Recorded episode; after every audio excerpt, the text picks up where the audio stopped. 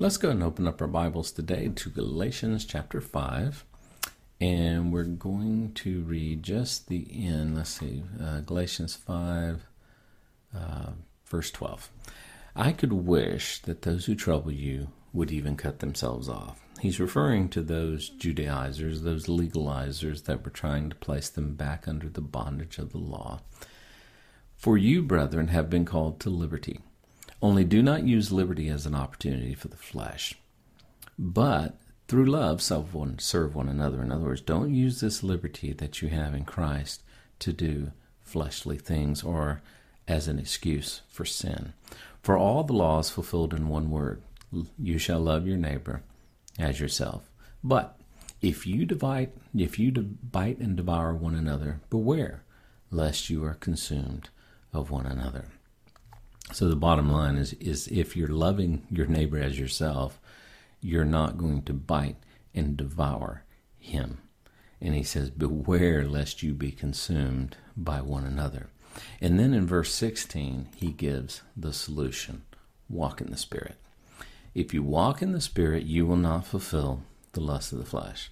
For the flesh lusts against the Spirit, and the Spirit against the flesh, and these two are contrary one to another, so that you do not do the things that you wish.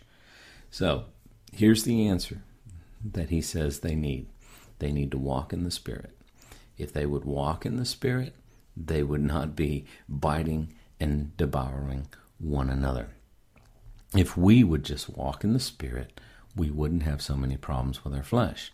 You mark it down when a brother or a sister is biting and devouring one another, they are not walking in the Spirit, but they are walking in the flesh.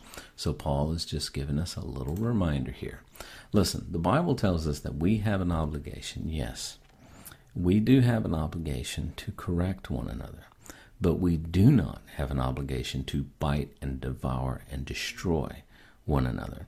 Now I know our sinful flesh. When you when I give you criticism, in my opinion, I'm giving you constructive criticism, but when you give me criticism, I can see that as destructive criticism. Not so. We should love each other enough to speak the truth into each other's lives. We should be able to do that out of love for one another. Now, you know, first thing happens when someone tries to correct someone, when someone tries to bring spiritual truth to someone, you know, we'll get into this later about fornication and adultery and lewdness and uncleanness. The first time you step out and try to correct a brother in regards to these things or a sister, they immediately quote out of context, judge not lest ye be judged. They even switch into the King James mode to make their point. Listen, if I see you walking in sin, I have every obligation under the sun, out of my love for you, to speak truth to you. Now, if you don't want to take that and you want to bow up and walk away from that, that's between you and God. But I have an obligation to speak truth into your life because God told me to. Whether you take it, that's between you and the good Lord. And then he says in verse 18, But if you're led by the Spirit, you're not under the law. In other words, if you consent to the teachings of the Holy Spirit, it will free you from the constraints and the punishment of the law. In other words, you're not going to be doing these things if you're walking in the Spirit. Now, the works of the flesh are evident. Now he begins to list that things that are manifested when someone walks in the flesh. Number one, adultery, fornication, uncleanness, lewdness, idolatry, sorcery, hatred, contentions, jealousies, outbursts of wrath, selfish ambitions, dissensions, heresies, envy, murders, drunkenness, revelries, and the like, of which I tell you beforehand, just as I told you in time past, that those who practice such things will not inherit the kingdom of God. Notice he says the word practice. Practice literally means to walk in habitually unrepentant sin. Every one of us have committed adultery in our hearts. Every one of us have been to fornication in our hearts. Every one of us have been unclean. Every one of us have been lewd. Every one of us have practiced idolatry. And you know what? Every one of us has even practiced sorcery. The Bible says rebellion is as the sin of witchcraft. Every one of us have hated. Every one of us have been contentious and jealous. Every one of us have committed outbursts of wrath and operated in selfish ambition and created dissensions and, and even heresy and envies and murder in our hearts, as Jesus said, and drunkenness and revelries. But notice he says those who practice such things. That's not talking about those one off situations that we just happen to walk in the flesh for a moment and do these things. It's talking about people who consistently, habitually, unrepentingly walk in these sins. Those people will not inherit the kingdom of God. Those people are not saved. And I don't care if their name has been on the roll at the church down on the corner for 30 years. They're not children of God because they are practicing these things and they will not inherit the kingdom of God. So here we see the list of what someone looks like who's walking in the flesh. Now, don't get me wrong, like I told you in the beginning, yes, Christians can do these things, but they're going to repent. They're going to turn away from them.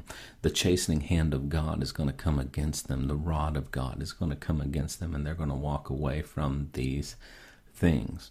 Now, notice in verse 22 but the fruit of the Spirit is love, joy, peace, long suffering, kindness, goodness, faithfulness, gentleness, self control. Against such, there's, there's no law. There's no law that tells us we can't have love. There's no law that tells us we can't have joy and peace and long suffering and kindness and goodness and faithfulness and gentleness and, yes, self control. There's no law that says that. This is what someone looks like who is walking in the Spirit. And understand something God wants spiritual fruit, not religious nuts. So the question for us today is I know that I have all of the Spirit, but does He have all of me? The way to know is the spiritual fruit. You know, Jesus said in Matthew 7 17, Even so, every good tree bears good fruit, but a bad tree bears fruit.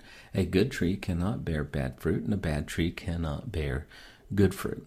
So the bottom line is that good trees produce good fruit. People who are walking in the Spirit, who are children of God, produce good fruit. And bad trees, people who are not children of God, they produce bad fruit. It's not possible for good trees to produce bad fruit or bad trees to produce good fruit. The writer of James further addressed this issue in James 3:11. Does a fountain send forth at the same time sweet water and bitter? No, not even possible. Can a fig tree, my brethren, bear olive berries? No. Or, or either a vine, figs? So no fountain can both yield salt water and fresh. You're either one or the other. You're either a child of God or you're not. It's simply not possible to be both good and bad, salt water and fresh, at the same time. You simply have to be one or the other. And those who are Christ, in verse 24, have crucified the flesh with its passions and its desires. If you're children of God, you have crucified these fleshly tendencies with their passions and the, the, the, desires. In other words, Christians should not be doing these things. Paul further elaborated on this in 1 Corinthians 6 9 when he said, Know ye not that the, the unrighteous will not inherit the kingdom of God? Do not be deceived. Neither fornicators, nor idolaters, nor adulterers, nor effeminate. That's referring to homosexuals nor abusers of themselves with mankind, doing things that are unseemly, unnatural. Neither thieves, nor covetous, nor drunkards, nor revilers, nor extortioners will inherit the kingdom of God. And again, those who practice these things are not children of God. And if they think they're children of God, then they have deceived themselves. And again, as Christians, yes, we can commit these sins, but we will not habitually unrepentingly practice walk in these sins. Listen, folks, hope that you have a great day. Remember that God loves you, wants the best for you, and is working all things out for your good.